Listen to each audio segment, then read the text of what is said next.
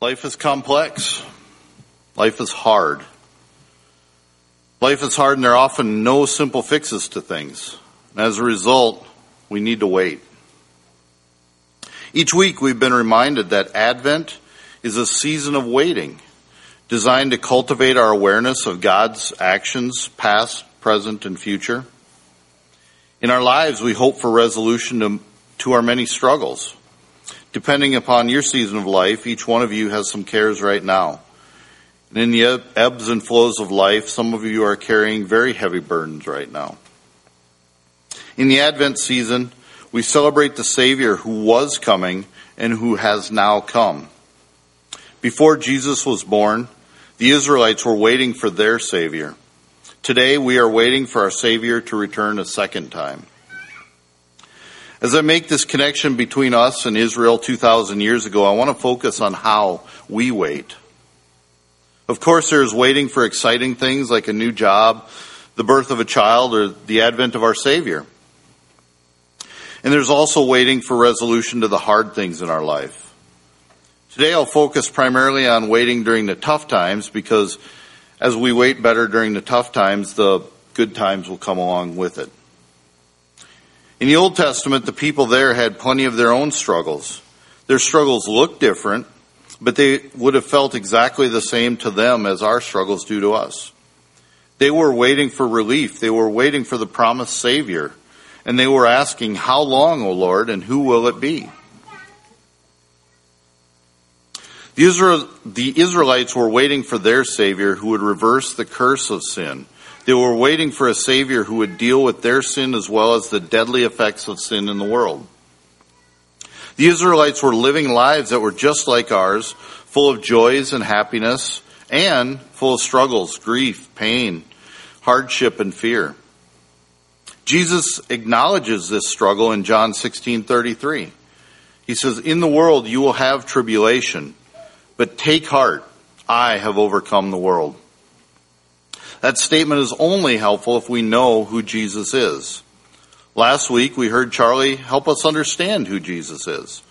He reminded us that our Savior is wonderful, wonderful counselor, mighty God, everlasting Father, and Prince of Peace. He also reminded us that Jesus was fully God while also being fully human so that, like we are, so that he can sympathize with our weaknesses and our struggles. Let's return to Charlie's verse in Isaiah 9, 6 through 7 for a moment.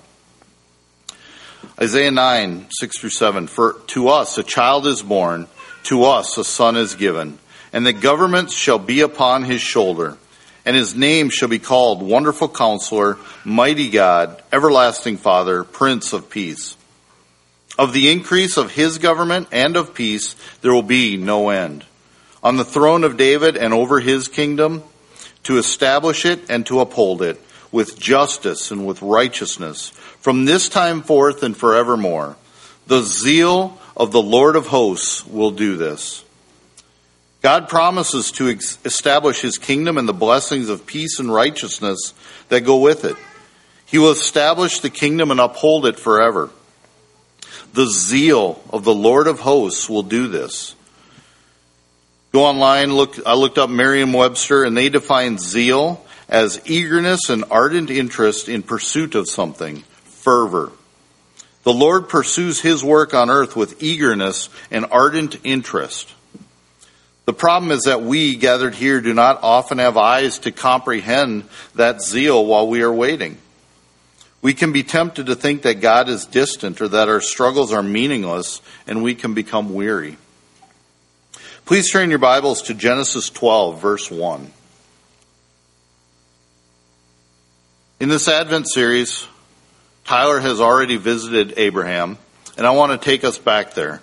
I want to look at the promise made to Abraham and how he reacted. In Genesis 12, God called Abram. Genesis 12, 1 through 4. Now the Lord said to Abram, Go from your country and your kindred and your father's house to the land that I will show you. And I will make of you a great nation, and I will bless you and make your name great, so that you will be a blessing. I will bless those who bless you, and him who dishonors you I will curse. and in all and in you all the families of the earth shall be blessed. So Abram went, and as the Lord had told him, and Lot went with him. Abram was 75 years old when he departed from Haran. Abram was given a promise. He trusted that promise and acted in obedience to it. God promised to bless Abram by making him the father of many nations. But did you realize that God also promised Abram that God also blessed Abram by making him wait? As we look at Abram's story, we're going to see him wait. The promises of God do not come to him immediately. God has a purpose in Abram's waiting. About five years later, in Genesis 13, God reiterated his promise to Abram. Again, in obedience, Abram moved his tent and built an altar to worship the Lord. Turn ahead to Genesis 15, verses 1 through 6. After about four more years or so had passed, so now nine years since the original promise, the Lord appeared to Abram again. Now we see Abram ask God a question that we can all relate to. Abram's being very practical after nine years, and he's wondering, is it him and is it now? Genesis 15, 1 through 6. After these things, the word of the Lord came to Abram in a vision. Fear not, Abram, I am your shield. Your reward shall be very great. But Abram said, O Lord, what will you give me? For I continue childless, and the heir of my house is Eliezer of Damascus. And Abram said, Behold, you have given me no offspring, and a member of my household will be my heir. And behold, the word of the Lord came to him This man shall not be your heir, your very own son shall be your heir. And he brought him outside and said, Look toward heaven and number the stars, if you are able to number them. Then he said to him, So shall your offspring be. And Abram believed the Lord, and God counted it to him as righteousness. There are a couple of things different about this passage. In Genesis 12 and 13, the Lord made a promise to Abram, and Abram offered no questions, but physically acted in obedience. Here, in Genesis 15, after nine years, Abram asked God how the promise was going to come about, because the evidence that he was seeing did not seem to lead to the conclusion of God's promise being fulfilled. As God reassured Abram that Eliezer was not to be the fulfillment of God's promise, Abram believed God and it was counted to him as righteousness. It's interesting that earlier, when Abram moved from his homeland to a strange land, God did not count that as righteousness. Nor five years later, when Abram moved his tent and worshiped God, that also is not counted as righteousness. But nine years of waiting have had a purpose so far and have strengthened Abram's faith in God. And at this point, after Abram's question, God counts it as righteousness. Unfortunately, about a year later, no doubt there was weariness in the waiting, and Sarai and Abram take matters into their own hands with Sarai's servant Hagar. In Genesis 16:2, Sarai had determined that it was too late for her to have children anymore and she said to Abram, Behold, now the Lord has prevented me from bearing children. We know that wasn't God's plan, but it felt to them that it was now too late for God to fulfill his promise to Abraham through Sarai. Note though that they still trusted God that Abram would have a son, but they turned to their turned their focus to their own means of accomplishing God's promise. So in Genesis 16, verses 15 and 16, it says, And Hagar bore Abram a son, and Abram called the name of his son, whom Hagar bore, Ishmael. Abram was 86 years old when Hagar bore Ishmael to Abram. The Bible is explicit in telling us that 11 years have passed since the original promise. Look to the very next verse now in Genesis 17, verse 1. When Abram was 99 years old, the Lord appeared to Abram. 13. 13 years after Ishmael was born. 13 more years of waiting. But now, 24 years after God's first promise to Abram, the fullness of time in relation to God's plan for Abram had come. Let this land on us. God had a plan to use Abram for his glory. God made a promise to Abram. God told Abram he would be blessed. God told Abram that he would be a blessing to others. God gave Abram a promise, but not a timeline. God gave Abram a promise, but not the detail of how he was going to fulfill that promise. Ten years after the original promise, Abram and Sarai intervened in the timeline and the method, but it did not produce the fulfillment of God's promise. Thirteen years after Ishmael, God returned to reassure Abram of the promise. At this point, God renames Abram, which means exalted father, to Abraham, which means father of a multitude.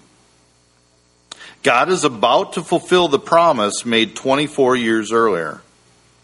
Turn a few chapters over to Genesis 18, verse 10.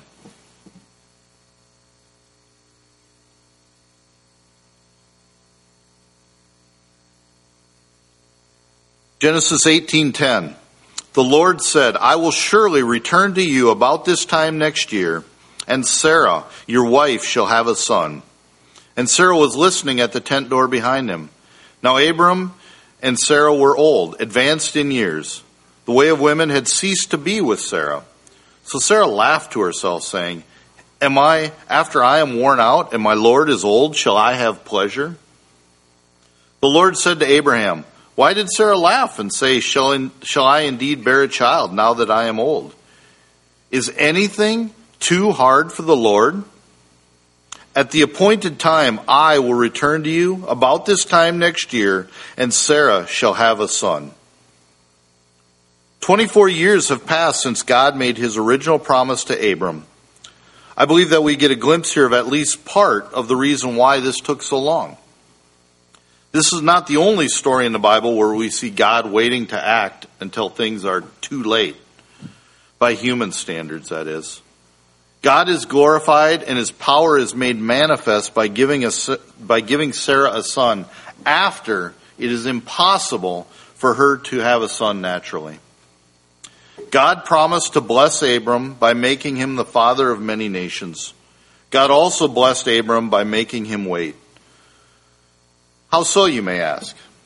So turn over to Romans 4, 18 to 23. That tells us why. Romans 4, 18 to 23.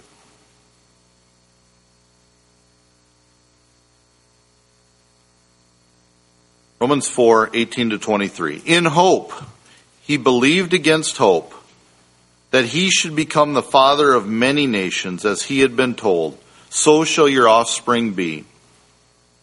He did not weaken in faith when he considered his own body, which is, which was as good as dead, since he was about a hundred years old, or when he considered the barrenness of Sarah's womb.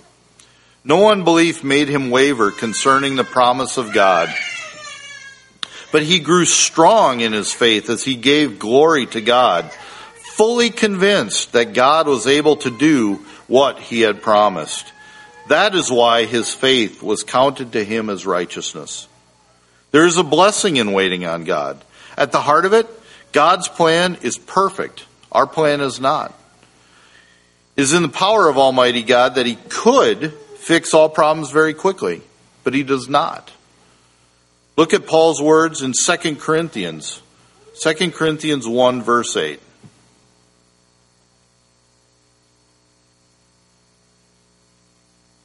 Second Corinthians 1 verse 8. For we do not want you to be unaware, brothers, of the affliction we experienced in Asia. For we were so utterly burdened beyond our strength that we despaired of life itself. Indeed, we felt that we have had received the sentence of death. But that was to make us rely not on ourselves, but on God, who raises the dead. He delivered us from such a deadly peril, and He will deliver us. On Him we have set our hope that He will deliver us again. God's blessings come in the fullness of His time. That's good for all Christians because God has designed this for His glory and for our benefit. Abram's conception was a natural fulfillment of the promise through either Eliezer or Ishmael. God's design was for a supernatural fulfillment, for, for a son to be born from a woman with whom it was physically impossible for her to bear children. To accomplish this and to bring glory to himself, Abram needed to wait. So, what are the blessings in God's design for us to wait on many things? I'm, cert- I'm certain that there are countless reasons why God has us to wait for so long to fulfill his promises to us, most of which are known only to God. Today I'm focusing on God's plan for waiting as he works sanctification in our lives. As we saw in 2 Corinthians, affliction came to Paul for the purpose of making him rely on God rather than relying on themselves. With Abram, his waiting was for a blessing to come. In our lives, waiting is often in the context of resolving some conflict or problem. As Israel waited for Jesus to be born into the world, they were looking for him to save them from the effects of sin and evil in the world. It's no different for us today. As we wait for Jesus to return again, we are looking for him to give us rest from the problems, affliction, turmoil, and other issues that we're facing. Back when I was a young Christian, I was able to see a friend's father go through a significant trial in how he was being treated in his job. It was clear that he was suffering unjustly, and I asked my friend why he didn't fight back or seek to get out of the situation. The response was that my friend's father felt God calling him to stay in the situation and to trust God. And he did remain there for a long time. I watched his father contently endure that situation without complaining. When asked, yeah, he would acknowledge the trial and he appreciated our concern. Uh, but his demeanor remained that of a strong, gracious man, trusting that the God who saved him from his sins is the same God who, is, who would sustain him through his trials. I know there was resolution eventually to that, and through it, the Father's faith in his Savior was strengthened, and many times throughout my life, his actions have encouraged me to trust God in trials and not to seek to run or to avoid the good effects of trials in my life. 1 Peter 2:18 and following says, "Servants be subject to your masters with all respect, not only to the good and gentle, but also to the unjust."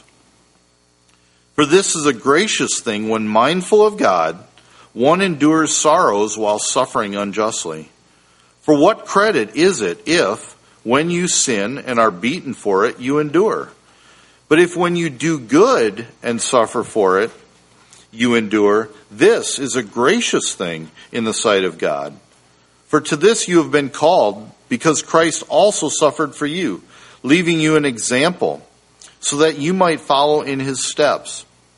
He committed sin, no, he committed no sin, neither was deceit found in his mouth. When he was reviled, he did not revile in return. When he suffered, he did not threaten, but continued entrusting himself to him who judges justly. The zeal of the Lord was evident in the life of my friend's father as he followed the example of Jesus and continued entrusting himself to the one who judges justly. My friend's father waited well, and we want to do the same thing. As I was putting together this message, I realized that there's a big temptation that I and, and many of us may face when we are waiting in hard situations. That temptation is to judge the quality of our waiting by our emotions. Waiting is hard and is filled with grief, fear, pain, anticipation, expectation, and many other feelings. Neither the presence nor absence of those feelings is necessarily a good indicator of our waiting. Even Jesus sweated drops of blood in the garden. Waiting comes with emotions, and contrary to our Minnesota standards, good waiting does not necessarily Good waiting does not require emotional indifference. Rather, insofar as your emotions drive you to call out to God and to reliance on the Savior, let those emotions do their sanctifying work in your life. Therefore, when you're waiting in hard times, don't strive for a stiff upper lip. That's man made works that will profit you nothing because it seeks an inner strength that's simply not there. As you're looking at the attitude of your heart, pray that God would help you rely on and entrust yourself to the God who raises the dead. And if He can raise the dead, He certainly can help us in our trials. The irony is that this is something that we must fight for, but the only way we can fight is with the Holy Spirit's work in our lives. Also, when you're waiting, don't expect your heart to be immediately content. Strive for that, but sanctification is not instantaneous. Growing in faith and trust takes time. Romans 5 verses 3 through 4 says, Not only that, but we rejoice in our sufferings, knowing that suffering produces endurance, endurance produces character, and character produces hope. And hope does not put us to shame, because God's love has been poured into our hearts through the Holy Spirit who has been given to us. Our waiting is designed to be a process whereby day by day we grow a little more. Remember Abraham? who grew, faith, who grew strong in his faith over 24 years? When we are waiting with contentment in God, we are entrusting ourselves to the perfect God who judges justly. So, does this mean that we are simply to wait and never take action? Does this mean that we shouldn't seek to resolve an injustice in our lives? Not at all. Not at all. We should absolutely seek to resolve conflicts and problems. These principles of reliance on God are about the attitude of our heart and should be sought as informers of our actions. Before we act and as we act, we are to remember that the zeal of the Lord is accomplishing His purposes in our lives and in the world. Contentment is a good indicator of the attitude of our hearts, and it helps us to know when to act or to be still. In either case, seeking reliance on God and entrusting ourselves to Him through the power of the Holy Spirit will help guide us to either action or to silence. Let's move now from Father Abraham in the early part of the Old Testament to the very end of it. Please turn to the book of Malachi, chapter 4.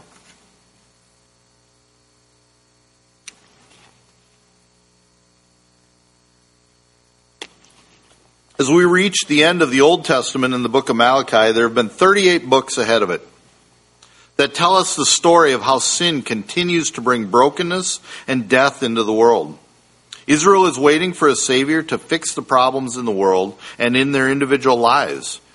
Israel has had many cycles of enjoying God's blessings of trusting and obedience, and then growing cold and falling away from obedience. Israel has been waiting a long time, but overall, they've not been waiting well. In the first three chapters of the book, Malachi reminds Israel of how they have grown cold in relation to their God and in obedience to Him. Even though God has made them many promises, they have grown weary in their waiting. As a result, they have been faithless to God, but He has remained faithful to them. In Malachi 4, these are the last words in the Old Testament scripture. Malachi 4, verses 1 through 6.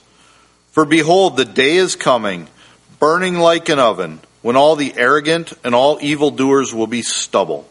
That day, the day that is coming, shall set them ablaze, says the Lord of hosts, so that it will leave them neither root nor branch.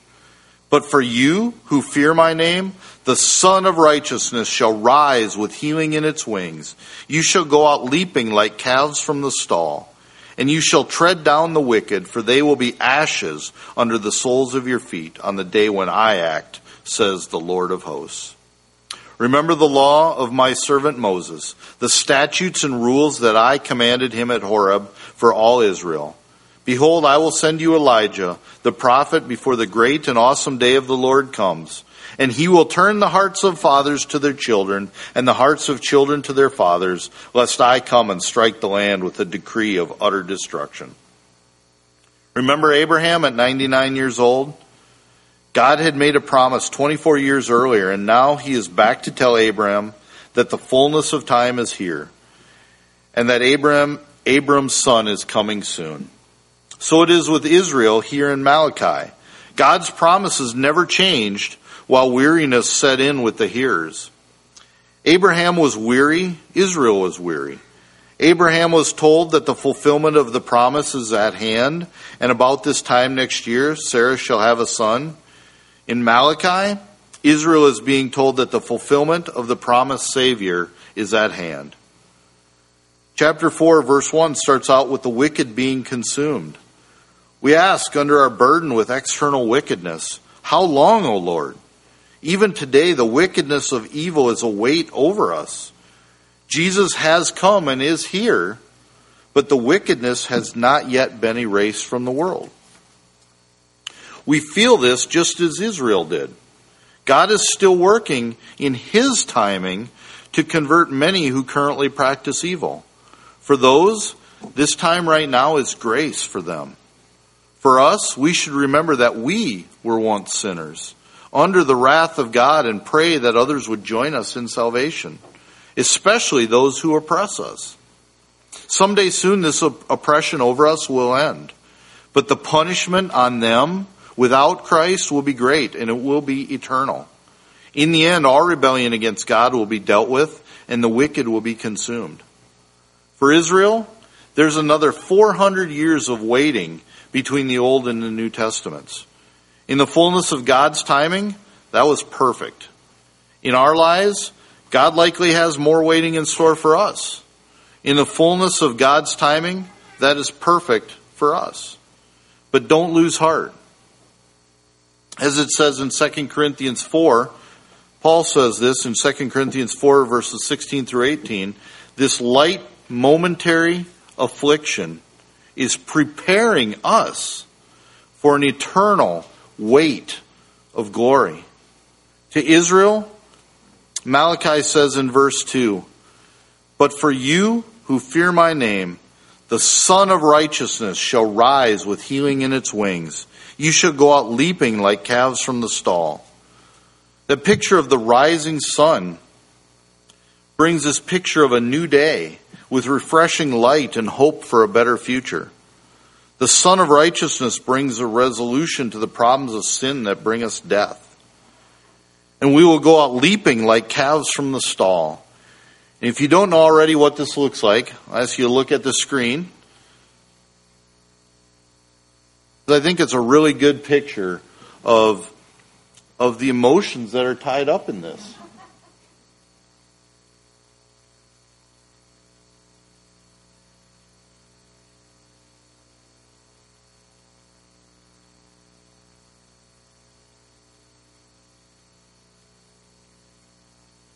That's the picture that God has for us in Malachi. I see Jake back there chuckling, so you know what that looks like, don't you? we should be excited. We should be excited about our Savior is returning. This, this also is not a time for stoic emotional indifference. Let our joy flow and let our emotions flow. The Savior is coming and He is coming again. These are not meant to be the dry words of a prophet from the Old Testament. These are meant to be life giving words from the Lord directly into our hearts. The zeal of the Lord is accomplishing His work in our hearts. Prepare to go out leaping like calves from the stall and do not lose heart. Let's pray. Heavenly Father, we thank you for your word and for your promises. We know that even in the toughest of times, you have not forgotten us. We thank you that your plans are perfect.